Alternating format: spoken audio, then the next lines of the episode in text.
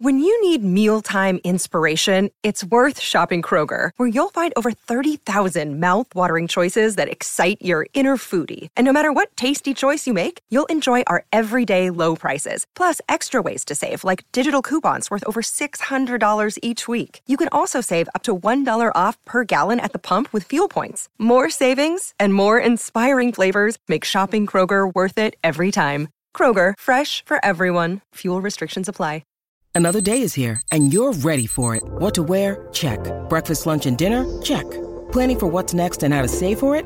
That's where Bank of America can help. For your financial to-dos, Bank of America has experts ready to help get you closer to your goals. Get started at one of our local financial centers or 24-7 in our mobile banking app. Find a location near you at bankofamerica.com slash talk to us. What would you like the power to do? Mobile banking requires downloading the app and is only available for select devices. Message and data rates may apply. Bank of America and a member FDIC.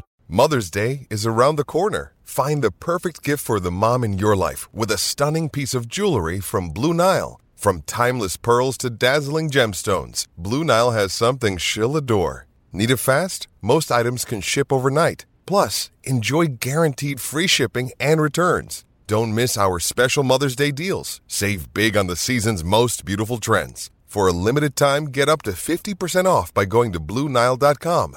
That's BlueNile.com.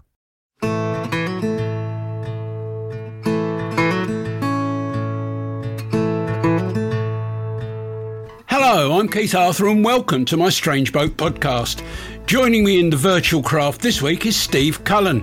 Steve's a fly angler and guide, consultant, and fly tire who runs a fantastic website full of information as well as an outstanding blog. If there's anyone in this game who works hard than Steve, I don't think I've met him yet. Welcome aboard, mate. How are you? It's good to see you. Cheers, Keith. Lovely to see you. It's been a long time, buddy, to be fair. It has been a long time. I, I, I forget just how long there is between different meetings with people, and of course, with, with COVID's not made anything easier. And, and uh, yeah, but it's, it's good to talk now anyway, and we've got uh, probably loads and loads to catch up with. Oh, I'm sure, buddy. Definitely. Uh, I, I, mentioned your blog there, and, and I'm going to. This is sort of in the middle, really. I, I shouldn't really start here, but I'm going to. It's intriguing that you're able to find so much interesting stuff to write about so often. Because you know I I have, I have to write three hundred words a week for Angling Times and, and, and yeah. that's okay and, and but yeah. but blogging I, I, don't do enough fishing to do a blog now for whatever reason. Yeah. Um, but how do you manage it?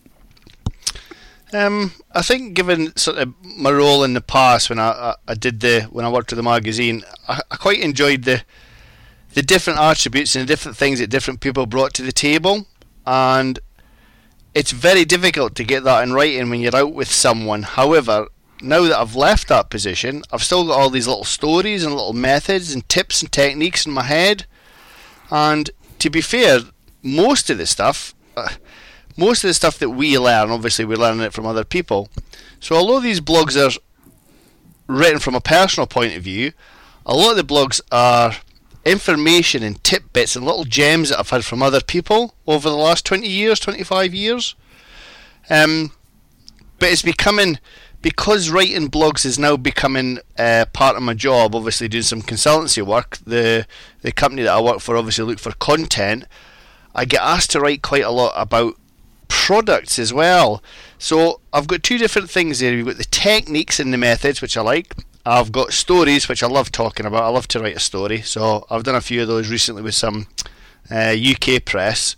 Um, but also doing these hints and tips. Basically, looking at ways in which you can become a better angler. And I don't think enough of us you're like me, you're a little bit older, maybe even just a couple of years older than me. However, we grew up in a generation where we had literature, we had fantastic writers, we had people that could tell a fantastic story, um, whether that be in the weekly press or the monthly press, or even with books. We grew up with that, and I think we've lost that now that you've got social media. So I think my blogs are more a case of here have something that it's something a little bit different to what you're seeing on Facebook. I get you. Does yeah. that make sense? Yes, it does make sense. It makes a lot of sense, and it, it is. It's true. It is. It is something that's mostly, if, if you're talking about Facebook or, or, Facebook in particular, tends to be more reactive, doesn't it? People tend to yes. ask you questions and you respond, yeah. whereas the the other forms, Instagram, obviously, you got the pictures, and Twitter it is more formative, but it's restricted in size unless you can mess about writing it all down and taking a photo of what you've written. So yeah, you, are right, but obviously, I know you are currently living in England, but you're not from there originally. Where, where did it all start for you, mate? Where did your, your love of fishing begin? Uh, I was young, very young. So I was brought up in the Scottish borders, and if you know anything about Scottish geography, you know that the Scottish borders is home to some amazing rivers. Mm. Um, the, the the top one being the River Tweed. However, we've got a couple of tributaries from that. We've got the River Teviot and we've got the River Ettrick. We've also got the Yarrow and the Slitrig, but we also have a wealth of hill lochs. And these hill lochs are absolutely teeming with trout. So, probably when I was four or five, I had a, a spinning rod set up, bought for me by an uncle. That was bought from Woolworths, if you can remember that shop. So, it was a, a black rod, a black plastic spinning reel with white nylon that was as thick as your shoelaces, um, and a little bronze Mepps. That was basically it. And I used to throw that across the current on the Teviot, hoping for a brownie bigger than my finger, um, which rarely happened. Everything was tiny, to be honest. And then my uncle, it was my uncle Graham, he used to take me up to the the hill lochs, and we used to fish either bramble on the way up to the the the lochs. This was a great part of it all actually because it was it kind of added to the adventure. So before we actually went fishing, we had to get bait, and we had to nip into this farmer's field who was a bit aggressive to say the least, but we would nip in there in the morning to dig up his dung heap for brandling worms. So we used to get his brandling worms and then we would go and hit the hill lochs. Now we used to fish worms on the bottom or we used to fish worm underneath a, a bubble float. And I can remember the first proper trout I got. It was a, a, a loch called Akermoor, which is up the back of um, which is a little town in the borders, famous rugby town and um, it was about half past eight in the morning. We got there for six, and we'd throw. Uncle Graham and I had chucked out our, our cast with leads and a worm, they're brandling worms.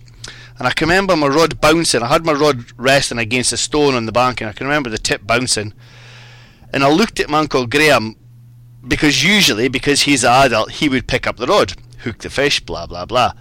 Anyway, he says, That's yours, Stevie, that's yours. So I picked up the rod and just the feeling of something alive and a lot bigger than I was used to on the end of the line was incredible, and it was um, it was an epic battle to me. It probably lasted all of thirty seconds or a minute um, before I dragged this poor brown trout of about a pound up the bank in because we never used nets in those days. Everything was killed because it was eaten. Absolutely. And um, so we got it on, and we got another two trout that day, but mine was the biggest.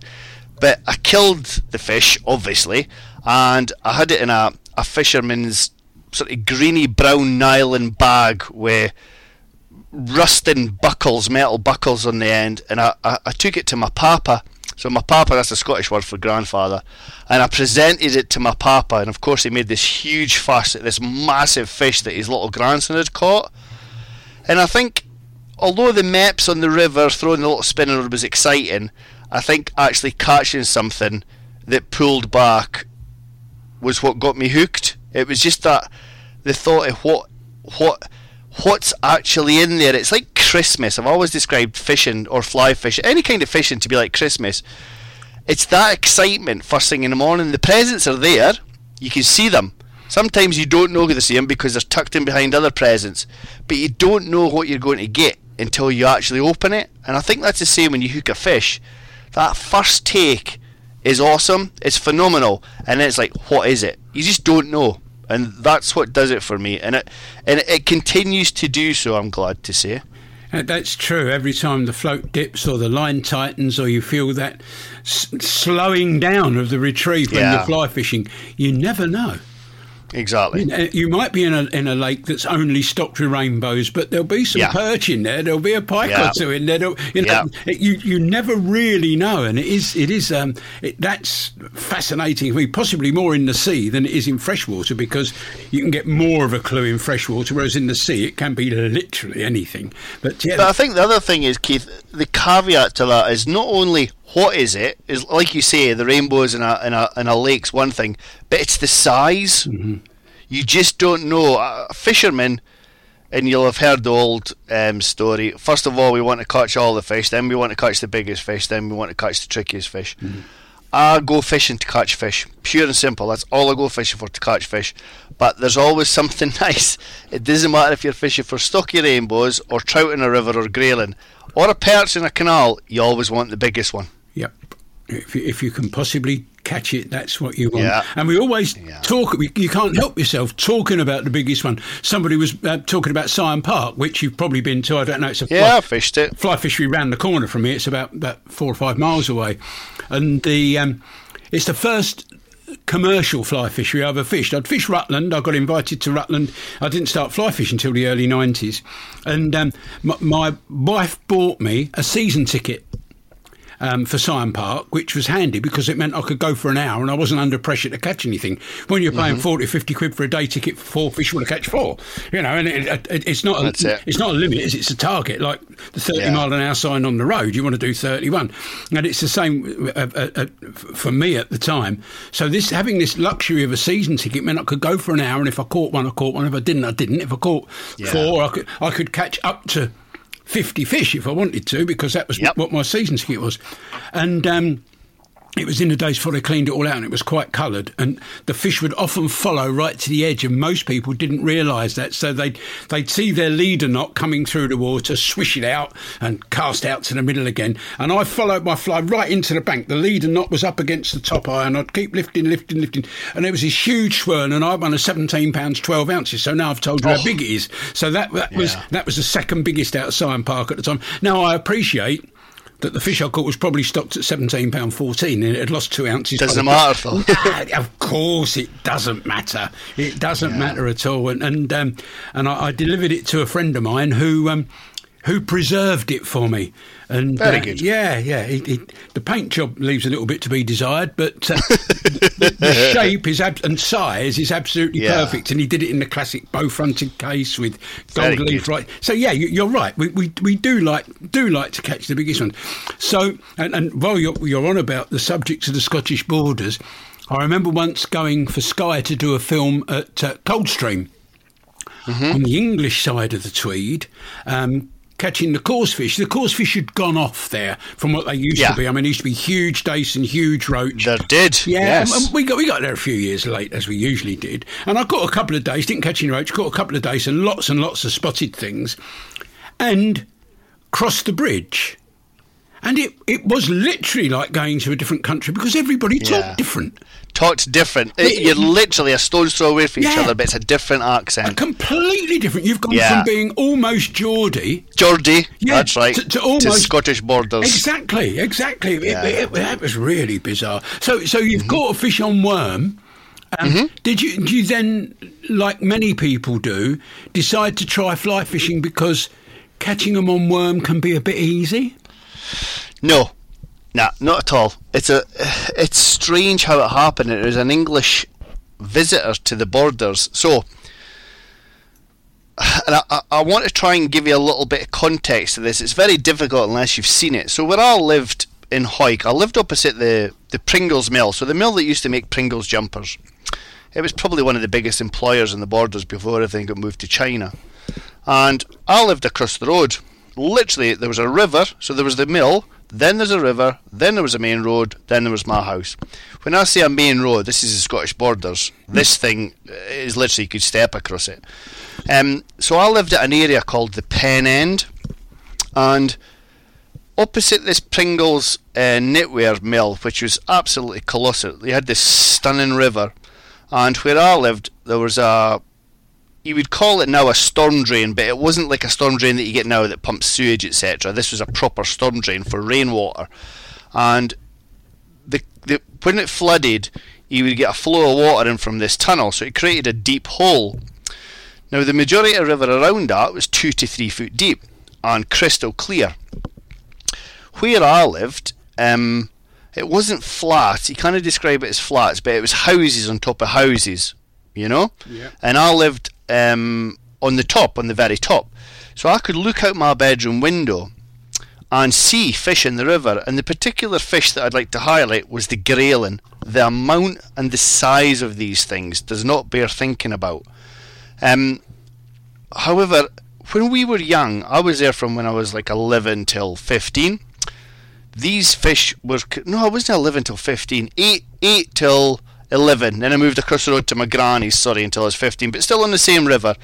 And um, these the the amount of grayling in this river to anybody now is pretty much inconceivable. There were so many, and they were considered scumfish. All the trout anglers, all the salmon anglers, uh, they, they basically says that they were dirty fish. And if you've ever taken a grayling out the river and you smell them, you've got that smell of thyme.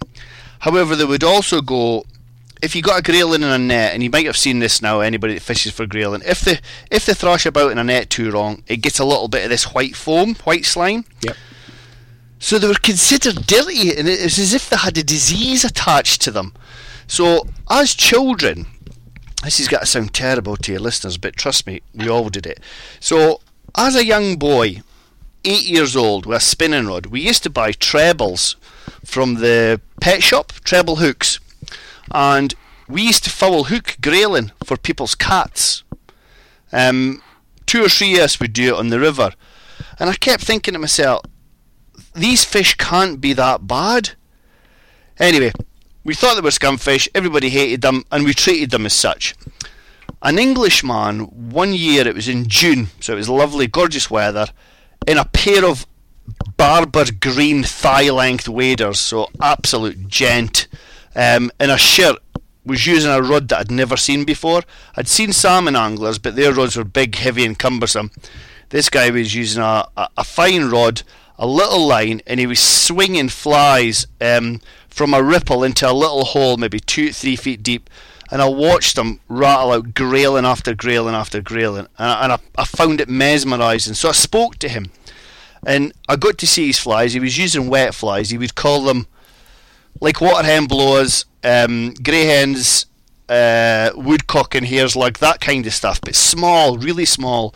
The flies that I'd seen up until then were um, Peter Ross's and medicine flies from the pet shop. We used to pay 15 pence for them. We used to fish them in bubble float and fly. And um, so he, t- he explained to me what I was doing and what the grayling were doing, as in the grayling were feeding on an emerging insect, and all he was doing was replicating this emerging insect. He would swing the flies down where he could see the shoal, the flies would drop in the water, and he would lift his rod like an induced take. And the grayling couldn't help herself, so he explained all this to me. Um, but I didn't have a fly rod, so I tried. I tried it with these flies from the pet shop, and it never worked. But I did manage, probably September of that year, so at the end of the trout season, September of that year, I'd cobbled together two spinning rods to create a fly rod a salmon rod from a, a salmon reel, sorry, from my stepdad, um, with some fly line on it, which was just horrible and cracked and split. But I had like um, eight feet of maximum line, and I would put a bubble float on the end of it, and I would swing it into the current with a couple of wet flies, decent wet flies from the pet shop, but not like this guy had, and I could catch grayling with it. And then when we got a flood, I could fish exactly the same ta- ta- tactic, but take this float off and just use the line to free line worms or maggots into this pool where the floodwater came in on the pen end. And I could watch the line for takes. It was um, because it was calm where this, this flow came in, it created like a little eddy. I could basically high stick my rod. We had no idea what high sticking was back then and watch as a grayling would he'd feel the line judder and a grayling would take the fly. But it's it's hard to paint a picture of just how many fish there was in the Teviot and how big they were.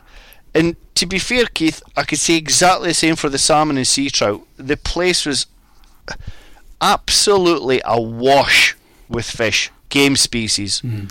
And it's funny you mentioned the the rudd there. I can remember one year I must have been nine or ten, and these little goldeny bronze bullets turned up in the Teviot at the pen end, and it must have been 200, 300 strong. And we were catching them with bubble float and fly, and that was rudd. Mm. They only lasted one season, then they disappeared again. That's weird. I wonder where they came yeah, from. Yeah, yeah. So they, I wonder if they maybe came up the Tweed from the Tweed into yeah. the Teviot. Yeah. Sounds like somebody might have put them in from a garden pond or something where they weren't necessarily. There was too wanted. many. Yeah. It was as if it was as if. Um, I, I mean, there was hundreds of these things, and they only they were only there for about a week, two weeks, and then they disappeared. Who knows? That's fish. They got fins on each corner, and they use yeah. them, don't they? Yeah. That's that's intriguing, and and you mentioned grayling and snagging them, etc. It's not that long ago yeah. They were despised everywhere. Course That's anglers right. didn't want them because they didn't count in club competitions or yeah. they weren't really course fish. Game yeah. anglers didn't want them because they weren't trout or salmon, and, and they were despised and taken away. I remember reading articles by several people saying, "Oh, I went to one of the grayling clearouts the other day. I kept two to eat and put the rest in the freezer for pike bait." And, and unreal. Yeah, it, it really is. It, it, they they were they were not liked at all. I remember once somebody in, in one of the um, one of the London Anglers Association clubs fishing the, the LAA stretch of the River Avon at Britford, caught a grayling. Um, that would have been way bigger than the current British, or yes, about the yeah. si- same size as the current British record. Putting it in his keep net, weighing it in, and then not only being disqualified from the match, oh, but expelled from the club for having a grayling in his keep net when they didn't count. Oh dear. That, and that's that's going back in probably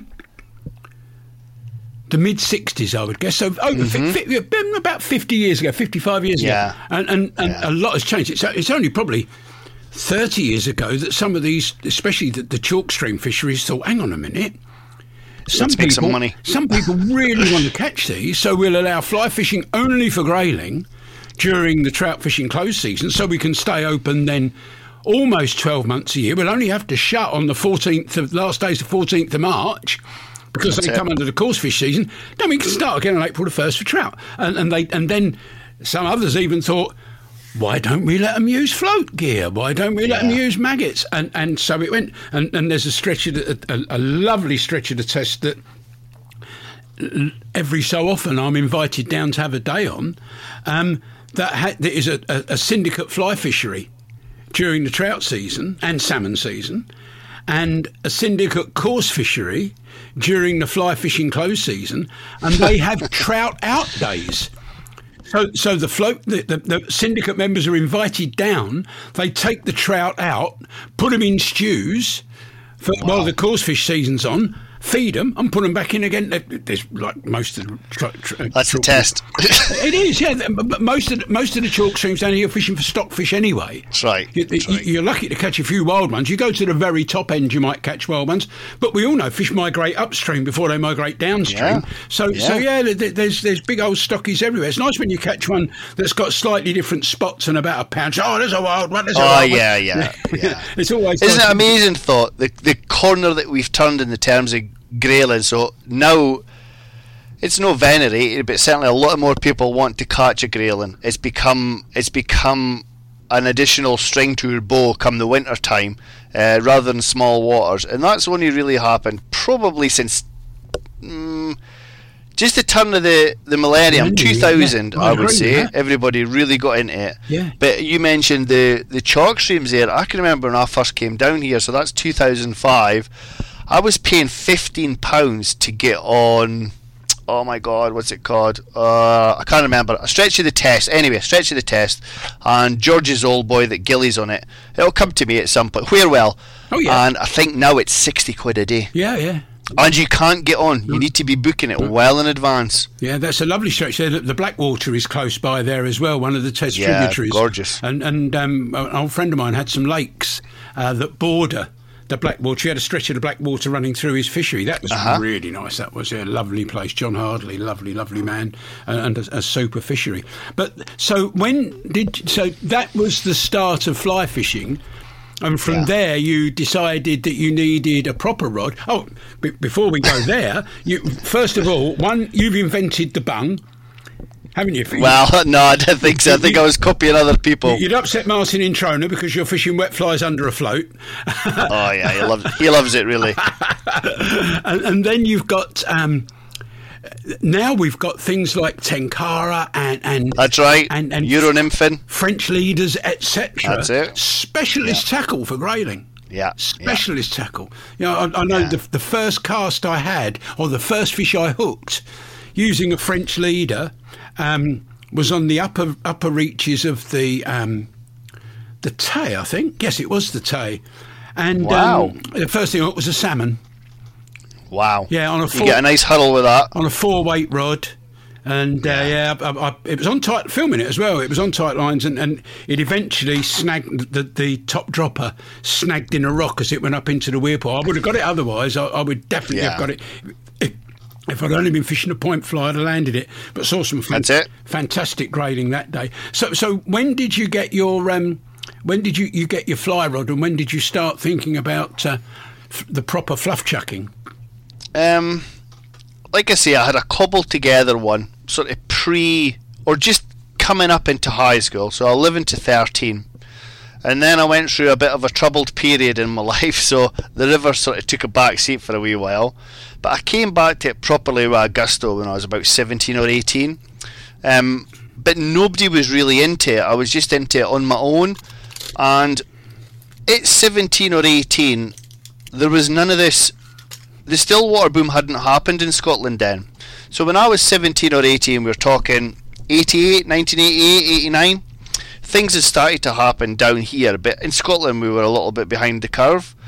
Um, so I was fishing the river, but I wasn't fishing it properly, not at all. And I can remember I got asked to go out with my sister's boyfriend and a few, few friends to fish the Tweed and these guys rocked up with other dad's ancient spinning gear, and I rocked up with a fly rod and I caught two stunning grayling, and everybody was like, "How did you? How did you do that?" It was like magic to them, and um, for that day on, for the river, the river fishing took a back seat because I went to a place called called. I got invited in a car. So I lived in Galashiels then. I still had friends in Hawick.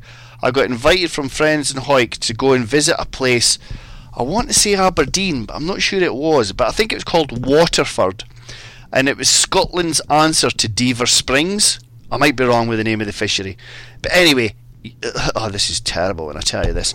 So this was Scotland's Dever Springs, and everybody was like super excited about it. So we jumped in a car and we drove. I'll tell you a great story about Dever Springs in a minute. But anyway, we drove all the way up to Waterford me, a guy called Skunk, and mother mate Shane Kelly, and we were all super excited. We'd heard all these stories about big fish.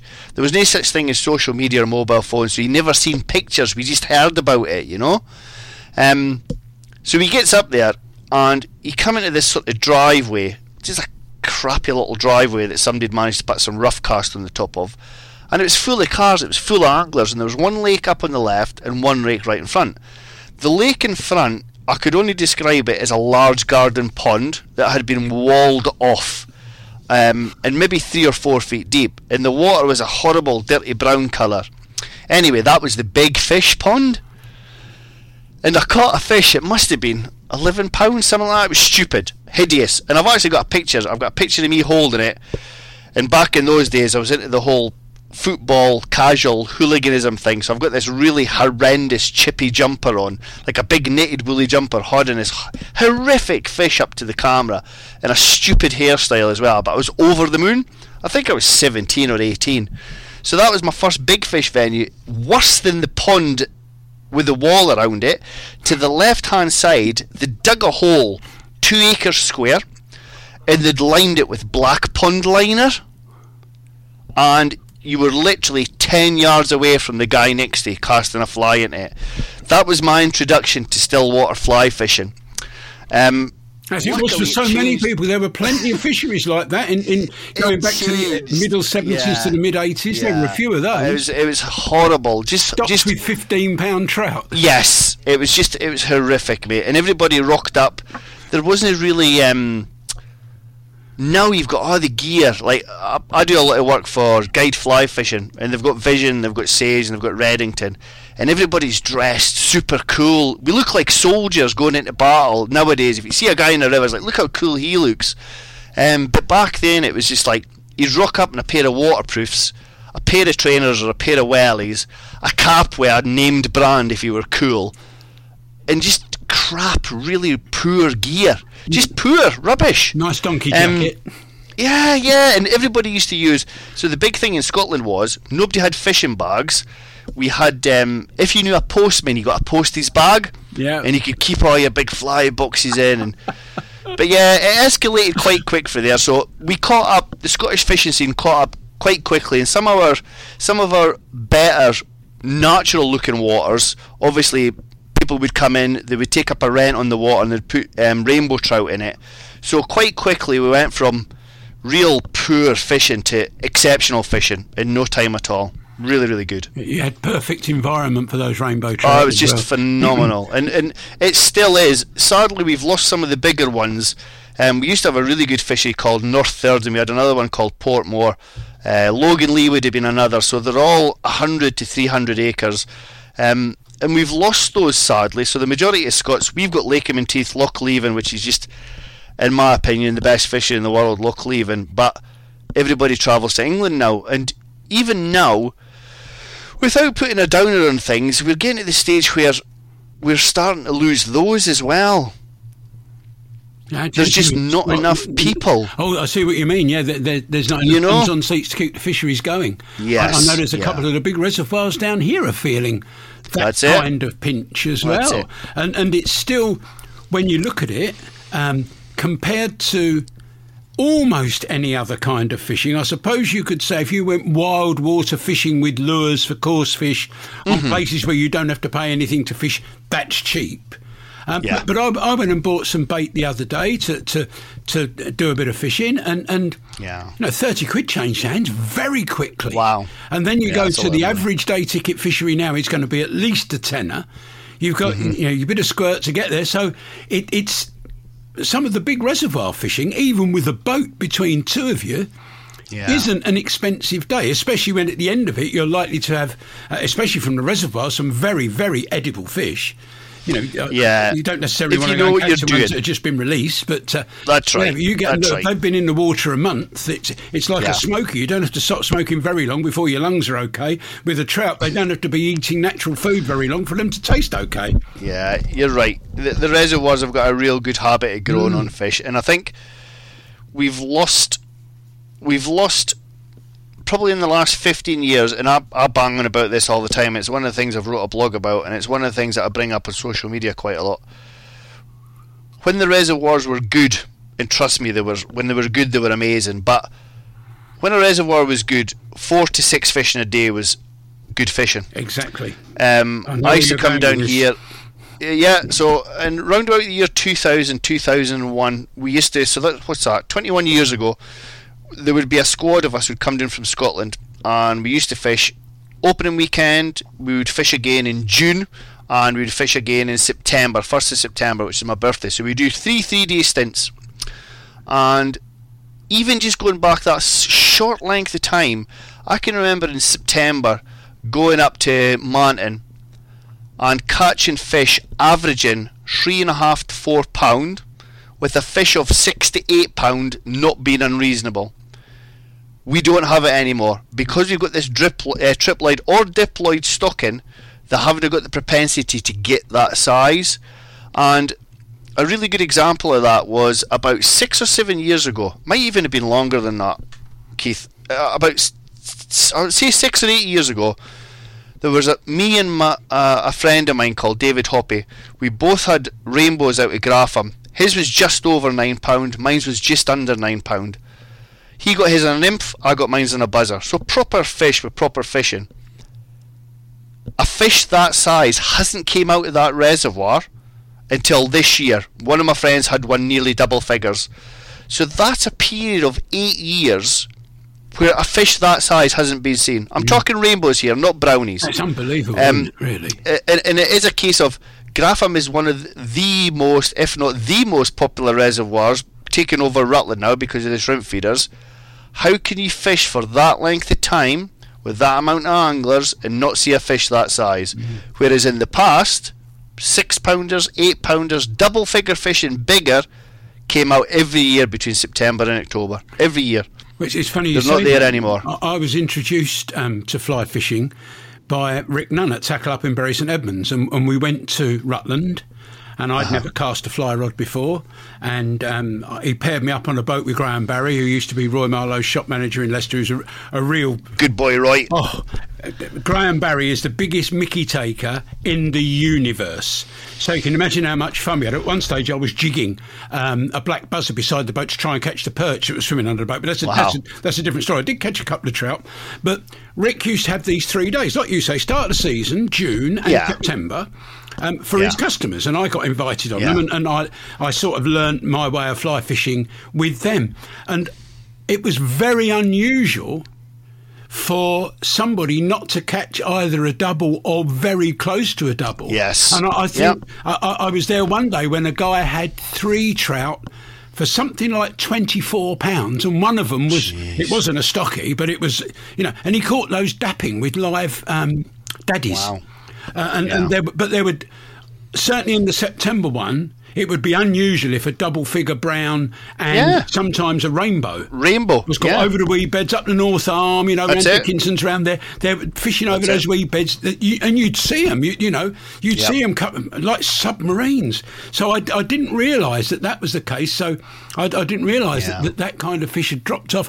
Have, have they dropped off? Do you think because of the amount of predator fish now in there? I mean, they've both had No. zander introduced that weren't there, or zander have appeared. They weren't introduced. They came naturally um, through the river No. systems. it's a so it's a it's a really simple. The, the reason it doesn't happen anymore is purely and simple down to stocking policy. Yeah. So the stocking policy is now a triploid is so much cheaper than a sex fish. The problem with a sex fish is um, the loose condition, or according to the fishery owners, the loose condition, and they go off the feed, which they do. They do. However, a sex fish has got a greater propensity to recover after ingesting the eggs or the semen, whatever, and it'll recover and it'll winter and it'll winter again. So these fish that we were catching that were uh, an example would be a fish that goes in a pound and a half at September one year. The next year, when you get that at the end of the year, September again, it's got to have doubled in weight, minimum doubled in weight. So you're looking at fish that have been in the reservoir. Just say they get stocked at a year, year and a half. A four-year-old fish, and some bio fishery biologists will, will keep me right on this, but a four-year-old fish in a reservoir, I would imagine, would be somewhere in the region of six to eight pound, if not bigger. And what a wild fish! What a wild fish that is to catch. Good. Yeah, but we don't. They're, they're just the brownies can do it. For some reason, the brownies can do it because a lot of them, when they do stock them, they've not had that blast uh, radiation, so they they're proper sexed fish. Um, so the, the the water that I've I've- been fishing more lately has been Pitsford because Pitsford has got the propensity to grow on brownies. It doesn't get as much pressure from fly anglers now, although the the, the spinning boys absolutely annihilate them.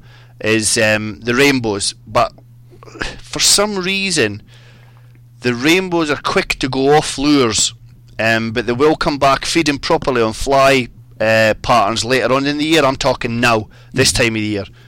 Um, When, so in the old days, that's they'd have been shut, wouldn't they? The reservoirs would have been shut now. They'd have been they'd have been fi- they'd have been finished. They'd have been finished long ago. So the majority I can remember it was end of September. I think it was October fifteenth. Um, Rutland shut and all the England water water shut. The only one that's they, that opened it actually opened early, so you could actually properly fish for winter fish. Was Hanningfield? They did a trial for a couple of years down in Chelmsford, and me and my mate drove down and we fished it in February. Didn't go fishing in a boat in February. It's a mistake. Trust me. I, I did it once. I did it once. Oh. I, I was there with Charles Jardine, and the fly line was stiffening as it, stiffening as it went. Oh in. yeah, I could believe it. It was Yeah. just literally freeze. The line, fly line was coming through the rings, going too cold. with ice crystals coming off it. It was too cold. Yeah.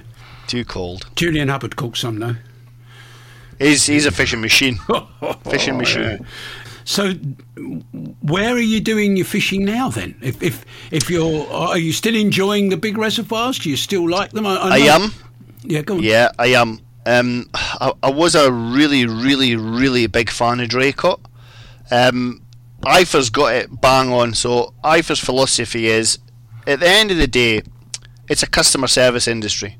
So the fish go in, anglers catch them, and they, plen- they catch plenty of them.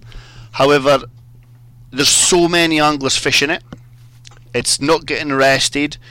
Those fish that get put in didn't get a chance to get big. They just don't get a chance anymore. In the past, they used to good. I used to go out there and target four, five, six pound fish. Um, that's not the case anymore. And to be fair, that's pretty much the case for the rest of the reservoirs as well. However, what the rest of the reservoirs offer, and when I say the rest, I mean the Anglian Water ones, is the chance of brownies. Um, and these things really switch on come October. So they know when they're out of season. However, that's the time to catch them. I'm a great believer, and people people might say otherwise here on the podcast, but what I would say is these are stocked fish. These are not wild fish. These are brownies. They don't have a closed season. Yes, they have them on a river. However, this is a stocked fish. This is not natural. It does not belong in the reservoir. I have no issues fishing for brownies at this time of year. No. None at all. If I accidentally catch one, that's not my fault. No. No, I, I did my first ever brownie from Rutland came out on November the second. Um, Sounds about right, yeah, Keith. and it was it was what a pristine fish that was. I mean, it was I don't know. It was probably three and a quarter pounds. No, certainly wasn't any smaller than three pounds. It was a gorgeous looking fish, and I don't mind putting fish back. You know, I'm I'm a Yeah. am a dyed in the wool course angler. I've got no Yes. compu- no compunction at all about bashing a rainbow on there because that's what it's been Yeah. put in the, in the reservoir for me to do. So I don't Yeah. mind killing those at all. But a brownie in those days would have been Yeah. stocked in Rutland as a fingerling. It would have probably gone in at four or five inches. So it was, to all intents and purposes, a wild fish. Wild fish. Creating it would be producing some more wild fish if Yeah. it got up into the streams for, for, for the ensuing years. So I was very happy to put it back. I'd have hated to have caught it during the season and had to Yeah. have knocked it because in those days you did have to. You had to kill Yeah. what you caught. When you had eight, you had to go home. Um, so yeah, d- d- do you think that catch and release has had an effect on, on No, not fish uh, numbers? On on on. I say no. I don't think it's had an effect on the big fish because they can handle it. Um, I think we mentioned the the reservoirs there. So more and more of the competition side of things are looking at measuring fish or counting fish, whereas in the past it was always catch and kill. Don't get me wrong, there still is catch and kill, um, but I think you definitely get to a stage. I see it a lot because of fish competitions. Although I've not done it for a couple of years. If an example would be if I go out practicing on a water, I tend to find three areas that are holding fish. On practice day, these fish are quite, I wouldn't say easy to catch, but once you get a method honed in in an area, you can catch them steady away. Um, once you get a big competition, would be the Anglian Water or an English national final. Once you get to match day, unless they stock it, which they've done in the past, they might say they haven't, but they have. Um, the fishing can become very, very tricky, very tricky, and it's those boys that can think a little bit differently, or dare I say it, and this is often the best way. Um, I don't think it's a secret because most of the good anglers do it. Is go away from everybody else, sneak away and do your own thing. I'll, I've always been one in competitions where if my boat partner will let me, I'll go away and do my own thing away from the crowd. I just think it's far more successful and you're not covering the same water as everybody else. But you definitely notice it. Just say you'd booked to go on a fishery on the Monday. That fishery's been battered Saturday and Sunday. The Monday fishing's difficult. You go on a Friday, the Friday fishing's easy. And you'll see that quite a lot through the season on the big reservoirs. Um, because there is so much catch and release. But I do have to say, we have become so much better as anglers at catch and release. Um, you guys have been using barbless hooks for such a long time. We've only sort of locked into that in the last five years, six years, to the extent where the majority of guys, I would say that at a decent level, a good fishing level, most of their flies are tied on barbless hooks now. Um, so it's just a case of getting the fish in the net, grabbing your hook, whether that be a buzzer, cat's whisker, or an nymph, and literally slipping it out the fish's mouth. in the past, I've seen people wrestle, wrestling fish in the bottom of the boat trying to get a barbless hook out, gripping them with the net so that they don't move, trying to get a barbless hook out, and then throwing them back. Mm-hmm. Um, thankfully, we're a long way from that now, and uh, I, I, think we need to move away from that because that side of the sport, although you were brought up with it, I see it for what it is now, and I can see why people that are anti-fishing look at it and think, "Oh, geez, come on." It's evolving. You know? Yeah, it is evolving. And, yes. and you've only got to look at the numbers. I, I, haven't looked this year, strangely enough, but I used to be a quite quite a, an avid follower of the numbers at Ravensthorpe. Same. Which, yeah, same. Which you could see there. There were obviously lots and lots of fish being yeah. caught plenty of times very successfully because the, the, returns were some. I don't know. I can't remember the the, the, the ratio. Big numbers. But it was a it was certainly a multiplication of the number of fish that went in.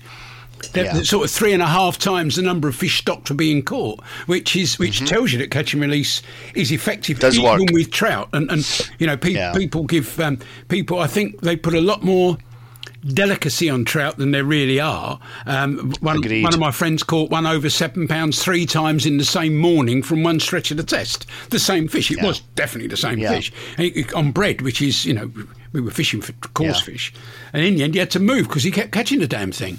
Yeah. Uh, instead of the big yeah. roach that were there as well. But yeah, so so I think there's there's a lot. I, I don't think trout are quite as sensitive as, as people give them credit for. However, I agree. In the old ways that they used to be, I remember um, Pete Cockwill inventing his release device. Was it a hookem or I can't remember? Catch, catch and release. Catch and release. That's it. Yeah, yeah. So that which which worked and still works perfectly. Yeah. So you, your competition fishing, you said you've not done it for a couple of years, or, or did I miss mishear?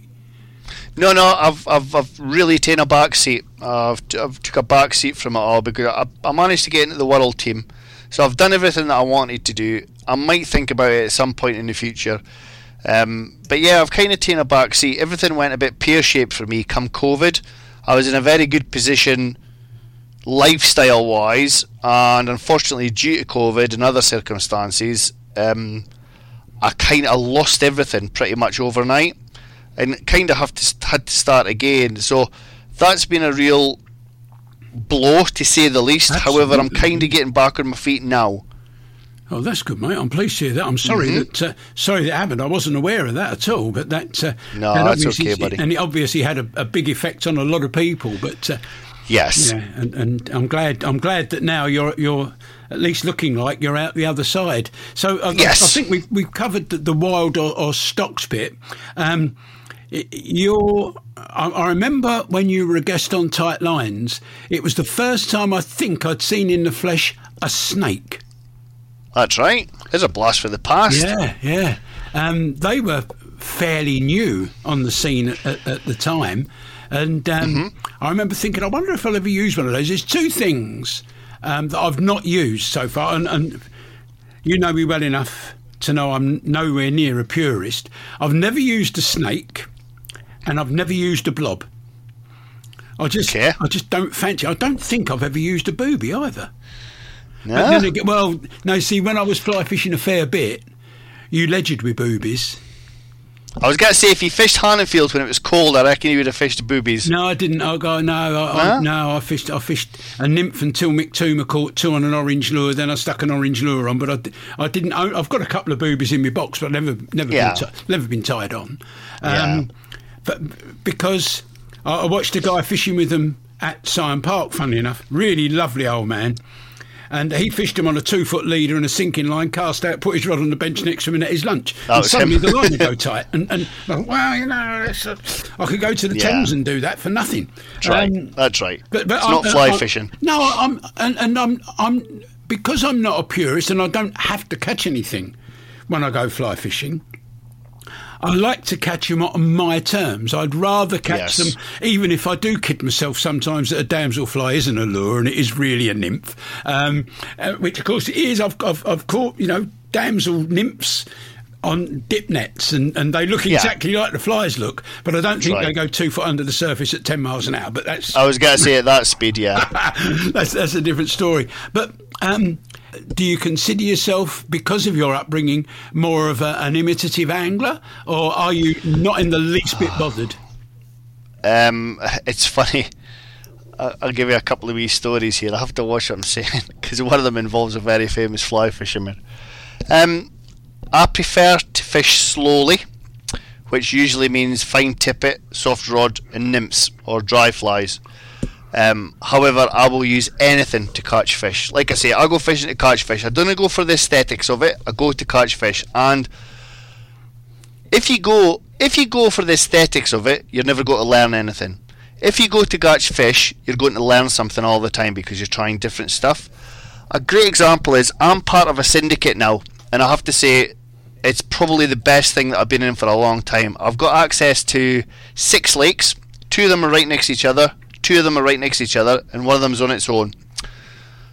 It's very private. It's very secluded, and one of the lakes that I fish is gin clear, about 12 feet deep, full of weed, surrounded by trees, so casting's tricky.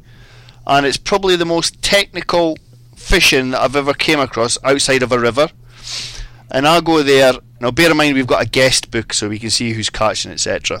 it gets stocked once or twice a year, depending. And I've been catching brownies this year and tigers that were stocked last October. I'm catching them now on dries and nymphs in the edges. So I think, yeah. So the first, the answer to the question is, I am not a purist. However, on my terms, I would rather fish for them in an imitative way. If I can't, then I'll go to the. I wouldn't say the dirty stuff because it's not dirty. I, I very rarely use snakes. Um, I'm like you. I'm. I use zonkers. I'm not a big fan of Oh, snakes I've used a zonker. a blob, a blob, you need to trust me on this, there is nothing, nothing more effective at catching rainbows than a blob. Mm. Absolutely nothing. And the best way to fish them is on the drop. So on a slow sink line or a floater, you want to grease up your floater at the end section, you want to fish it on a long leader and just drop it through the water. Anything up to 8 feet deep, let it drop through the water and the fish will take it. Um, another method on clear water is to fish a short leader, maybe 4 feet, sunburst or orange are the two colours, and you cast out with a non stretch fly line, let the whole lot sit on the bottom, and it's amazing how many fish will pick it up. You're fishing completely blind, and some people would call it ledgering or whatever. However, on pressured waters, a fly sitting on the bottom will take far more fish than a fly pulled. Um, and going back to your bit about any means necessary, I'm not going to name the guy, but I was doing a feature with a very famous fly fisherman. And we were up at Raygill Trout Fishery in North Yorkshire. I've been there. Fished the And, course. yeah, like, Raygill's, aw- Raygill's awesome, and it's absolutely teeming with fish. Yeah. But when you get there, you know yourself, it's a big quarry, yeah? Yep. But where you walk down from the car park, you're basically casting out to the main lake. However, to the left hand side, behind you, you've got the next bit of the quarry. And the lake, when it's full, the water comes round and behind you. So you basically go out in a little peninsula. And I'm trying to remember the guy's name. It's a it's a posh name, Sebastian, or I forget the name of the guy that owns it, but it'll come to me. Blonde haired guy, lovely guy. He's had it for years. And he puts his stockfish in this little bit of water because you've literally got a little holding pool, but when the water goes high, you can just net them and pull them over the side. So he came down to feed them with pellets, and I'd been catching, but I'm doing a feature on this guy. So I've been passing him my rod, and he's been playing fish, and I've been getting all the shots. I couldn't help myself fishing, by the way. And um, but he hasn't caught anything, so he's getting more and more frustrated. He's tried all my stuff, nothing's working. Anyway, there's a wind blowing, and the way the, the quarry is, the wind was swirling and it was blowing the pellets out of the little shallow bit over the lip and into the main lake. so the fish were coming up and taking the pellets. Next thing he's running into his box and he's mucking about with all these um, hare's ear suspender stuff and everything, and he's actually catching and all these fish that are rising like stockies, which were basically stockies. Yeah. And um, he missed about four before he finally caught one. He was like, "That's it." He says, "I can put it away now. I've caught one." but yeah, you know the guy. I know the guy. Yeah. We all know him very well. Yeah, yeah. And, and there are Any means necessary. and on features and, and on tight lines, Mm-hmm. I've, I've done the same um, fly fishing for carp. Um, Yeah. Where I was taken by an extraordinarily famous angler uh, and told I would definitely catch carp on fly. He omitted rod from the end Yeah. because you used a fly rod and a fly line, but there were two two pellets super glued either side of a Brilliant. size eight hook, which which was great. I have subsequently caught them on a real fly, Proper ones, yeah. pro- yeah, and, and, and it, it, it's. It, it's it's fair. It's great. We got a lovely feature, and, and we, we didn't hide the fact we were using pellets. We didn't say, "Oh no, I'm going to tie on a bloody butcher and catch one of these." Was, I'm going to tie on two bloody pellets and catch them, mate. Yeah, Yeah. That, that was Yeah. it. Yeah, that's um. Yeah, I, I, I- went to Raygill once. I've got a great story about Raygill that I can't tell you here, unfortunately, because it's um. Rude. No, no, no. It's not in the least bit rude.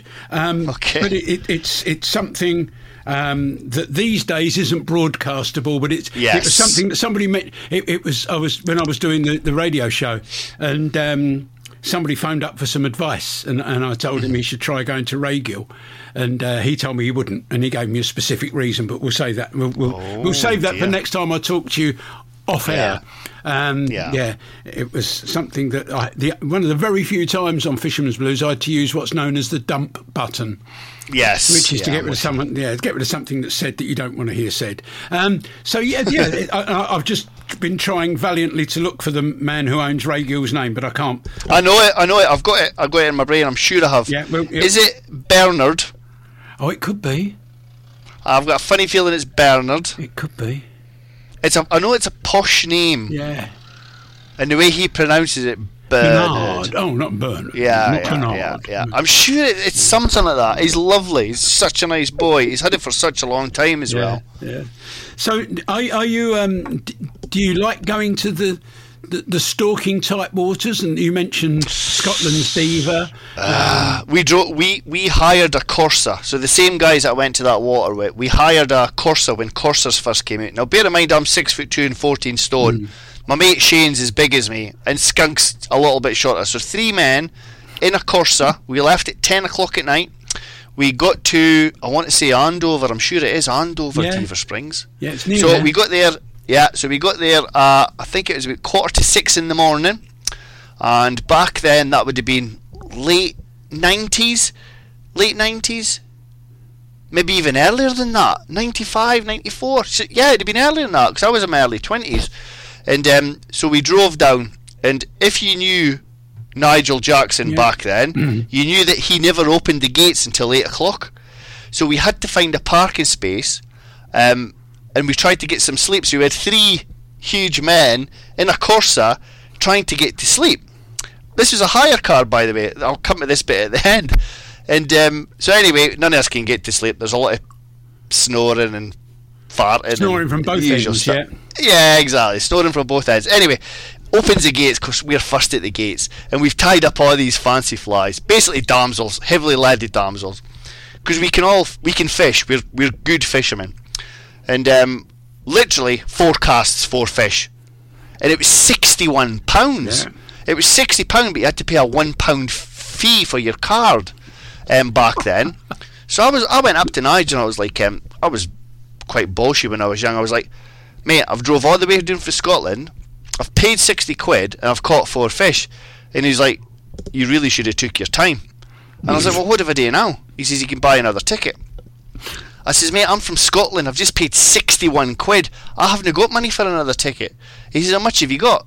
I said, I could probably rattle up 20 quid. He says, well, give me 20 quid. You can catch another couple. He says, but don't keep them. Keep them to yourself. Fish behind your tree so nobody sees you putting them back. Am I allowed to say that? Oh, listen, it's anyway, it's done now. Yeah, I've said it now. he's not there anymore, you can say Uh, no, no, but he's still got his other place. Oh, yeah, yeah, anyway, I, I- I got on really well with him, and he was like, "Look," he says, "You just go away and do your fishing." He says, "I'll, I'll." There was a gilly guy there, he's, but Nigel was still the big boss. He was like, "Don't worry about it." So we've all caught our fish, and I've got a picture somewhere on my Kodak camera these dead ten pounders lined up like peas in a pod. Ten pound, ten pound, ten pound, ten pound. There you go. Have some of that. And um, it was just so, it was so incredibly simple. It was embarrassing. Anyway, so we caught them really quite early on. Then I got another ticket. My mate Shane got another full ticket. My mate Skunk got another full ticket. So we were sort of walking round the place with rods. Oh, this sounds terrible. We were walking around the place with rods and we were doing proper stalking. And you'd see a fish and you'd plop your fly in front of it. And you'd have to get it away in case he caught it because you've caught too many. but then we started getting guys coming up to us saying, "Could you catch us some fish?" We were like, "Yeah, yeah, not a problem." So we ended up getting a row off Nigel. Nigel had sort of let us do our thing, but he seen we were catching fish for other people because these guys, these are basically city city guys that had rocked up for London that didn't have a clue. Yeah. So I reckon the three of us must have banked, I don't know, 35, 40 fish between us. and um, so yeah, that was that. And so we finished our fishing, and we got back in the car, and we didn't realise it was a hire car, and it wasn't starting. And we were like, none of us has got a clue about anything to do with cars. Shane decided to open the bonnet, and at the top of the bonnet had that felt covering, Yeah. and it was soaking. So we were putting our hands in it, your hands are coming away, and it was all greasy. And it's, who'd ever in the hire car, bear in mind there was only about 250 miles on the clock when we got it, they hadn't put the lid on the oil, so all the way down from Scotland, all the oil was gushing out the car. So uh, luckily we filled up oil and we got all the way back home. So that was my trip to Dever Springs. And it's funny because I had a little bit of a relationship with Nigel then. So I was in my 20s then. I met him again when I was in my 30s when I went to do a feature for the magazine. And we went to his other one. I forget what it's called, but it's a tiny little one. Seven Springs? Is that what it's can't called remember, now? I it's just- can't it's just down the road from Dever, isn't it? It's not far from Dever. Yeah, it's just in the road for Dever, Yeah. but he's got this other place, Yeah. this secret place that Oh, nobody yeah. knows about where he grows the Ah. fish on. Yeah. And he says to me, he says, Look, if you're doing a feature, it was me and Howard Croston, he says, Come up here. And if memory serves me right, he hires this place out to the jet set, five five grand a day, and it's basically stocking ponds. Sutton and this water's about that's it. Sutton Springs, Springs, was his that was his fishery, but he had this secret place that nobody knew about. And this is where he grew his fish on. And he let me he let me and Howard go in there, and we were catching things up to twenty pound. But we seen this brownie, and he, I can't remember the name of it, but he says, "Oh, that's called blah blah blah." Forty six pound was the last time it was weighed. Um, but that was his secret place, and Yeah. seemingly the jet set got to fish that for five grand a day. Different world. You're right. It is a different world. yeah. But you- it's all right. You're talking about putting fish back. I actually put one back on tight lines there that I caught. I caught this huge brown, and um, this last. Was that Lechlade or Sutton Springs? Sutton, uh, no, this is Dever. Was it? Oh, This is Dever, Dever. Yeah, I, I, there was a big brown in there. They wanted me to go down and catch it for tight lines, and I went down and I caught it. Um, couldn't see it. Very good. Couldn't see it properly. I could see a shape under the water, and I guessed it was it. And I put a damsel in front of it and figure of eighted, and Bosch got it. Ran up and down the lake with it, round a tree, Yeah. round another tree, back up the lake, back into the swim, netted it, and um, and I was with Pete Cockwill, and I said to Yeah. Pete, look, I don't want to kill it, Pete. I really don't want to kill it because. People pay day tickets to come and catch this. I'm here as a guest, and we Yeah. filmed it. For obviously, we stopped the camera rolling, and I said, "Give Stuart a ring and see if um, see if he'll let me put it back." So he rang Stuart. It never the fish hadn't been out of the water; it was still in the landing net. So Stuart came round. He had a look at it. He said, "Look, I'll take it out and I'll release it for you." And we released it. That was on the Tuesday. and It was caught on the Friday at twenty one pound seven. So it was, it was Oh, twenty one pound jeez. six. So it was a, it was a, a fairly big fish. And the bloke who caught it on the Friday was for him, and, and for me, it was a fish of a lifetime. But for him, it was Yeah. genuinely a fish of a lifetime, and he may have it like my seventeen pound twelve rainbow from from um, Mounted. f- yeah, from from from Syon Park. He may have it in a in a, an imitation Cooper case somewhere. So um, you, you've given us already quite a few tips, Steve, and, and, you said, you know, you said, how long is this going to last? I said about an hour. I don't think there'll be any trouble. Well, it's an hour. Um, I know. Well, what, what, this time of year, there are people still going fly fishing, and it's brilliant at this time of year. I don't think it can ever. The, the only time it's too Agreed. cold for catching rainbows is when the flies bounce off the surface. When it's and anything cold, fly fishing is just the most fantastic, um, fantastic thing to do in the very, very cold weather. So, if, if you've got someone that's going to go out, uh, have you got a tip that you suggest? They're, they're probably going to be going to a still water, aren't they? To a stocked Yeah. still water. They're not going to be going to a river because it's close season. So, is there Yeah. anything you'd say? Do this not necessarily because you'll catch more or you'll catch bigger, but you might enjoy it more. fishing, fishing for me is all about the take. Now, pulling lures all well and good. Everybody knows how to do it. It's very basic. Um, you cast it out, you count down to the desired depth that you wish, and you pull it back. It's monotonous. uh, like I said before, you want to try fishing on the drop. It's a completely different way of doing things. It's ridiculously effective, but it adds another string to your bow in that you've got a skill that you've ne- probably never used before. And the best way to do it is look for a day that's relatively calm. You don't want too much wind. You want a decent floating line that's got quite a heavy front taper. Now, the reason for that is one, you'll cast a little bit further, but two, is it's got a bigger surface area.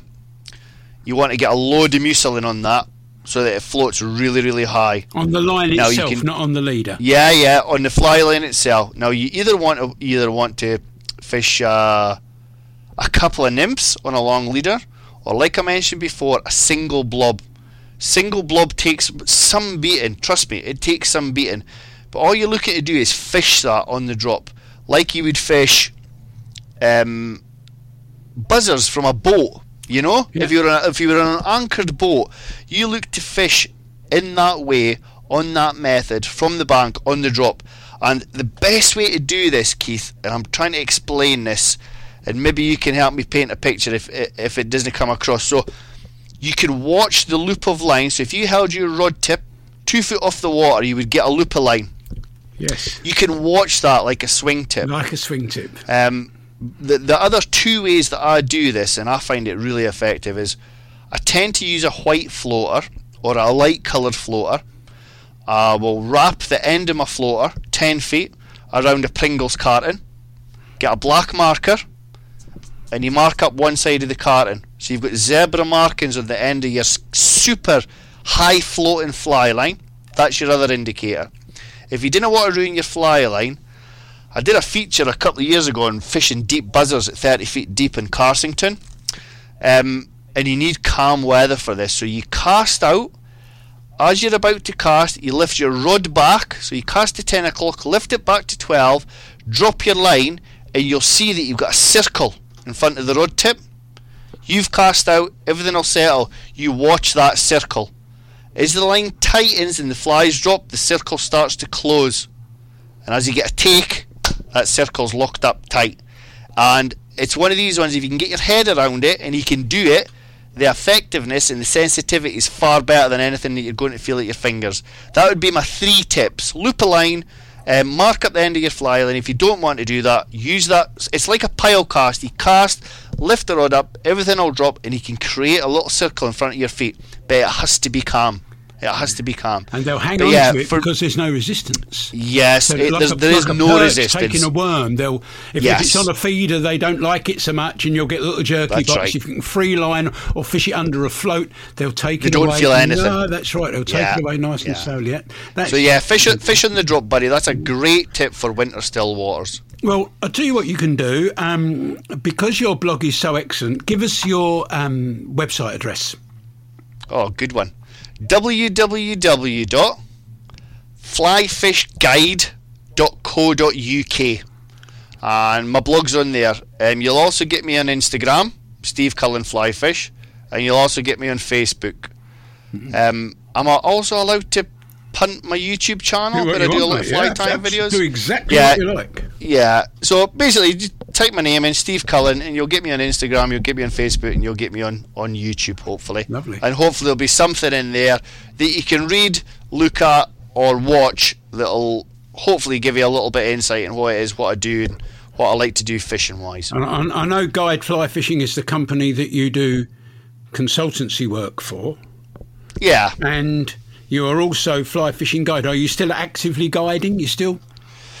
To be fair, because of the whole COVID thing, that's all went by the wayside. We were looking, or I was certainly looking to get a. The Angling Trust do accredited coaching now. I do, yeah. Um, this year it tended to be booked up because for some reason they gave all their places to the staff members at Angling Direct. So my space this year was unfortunately taken. That's a shame. And ideally, if you're going to guide properly, you'd really you could do, you don't need it. Don't get me wrong. I can show anybody how to catch fish.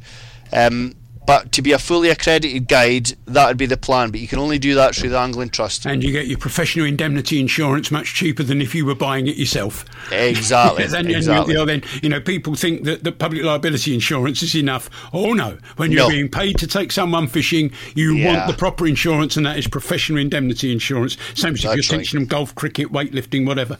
Well, that that's that's brilliant, mate. We've had some great stories today, but they are much better told than read. Yes, that's exactly Yeah. right. I mean, uh, there is there is a book in there, and it's something I've talked about. It'll either be about fly patterns or stories about some of the fishing journeys. I was very fortunate. I've travelled quite a lot of the world and fished in some exceptional places, and I might add with some exceptional people. So yeah, there's, the, the, there will be a book at some point, I'm sure. And you've got some. You could do it through your flies, maybe if you'll pardon the expression. Yeah. But you, you know, you uh, this this this brown black spider. Um, I remember the day I first tied one on, and blah blah blah blah blah, and off you go. So there you are. I'll do, That's my that's my little starter for ten, is it? I'll do your proofreading free of charge for you. Nice one. All right, Sounds mate. like a plan. Yeah, you never know, but we, we will. And I say this to so many of my guests, and, and I really, I really do mean it. If, if only we had ten minutes to go fishing together sometime, we'll try and make it. We'll try and make it happen. Steve Cullen, it's been fantastic talking to you, mate. I've missed talking to you for such a long time, and we mustn't let it go any longer. Thanks for that, buddy. I really appreciate it. I appreciate the chance to just get to, to blether with somebody else that's as passionate about fishing as I am. Ah, that's fabulous, mate. It's been, it's been lovely.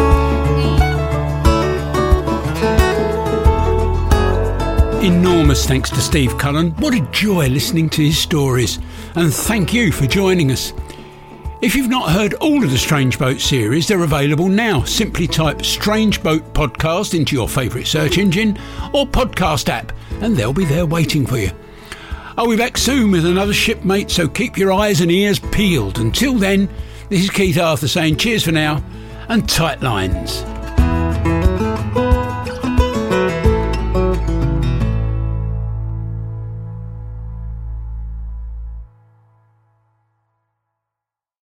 Sports Social Podcast Network.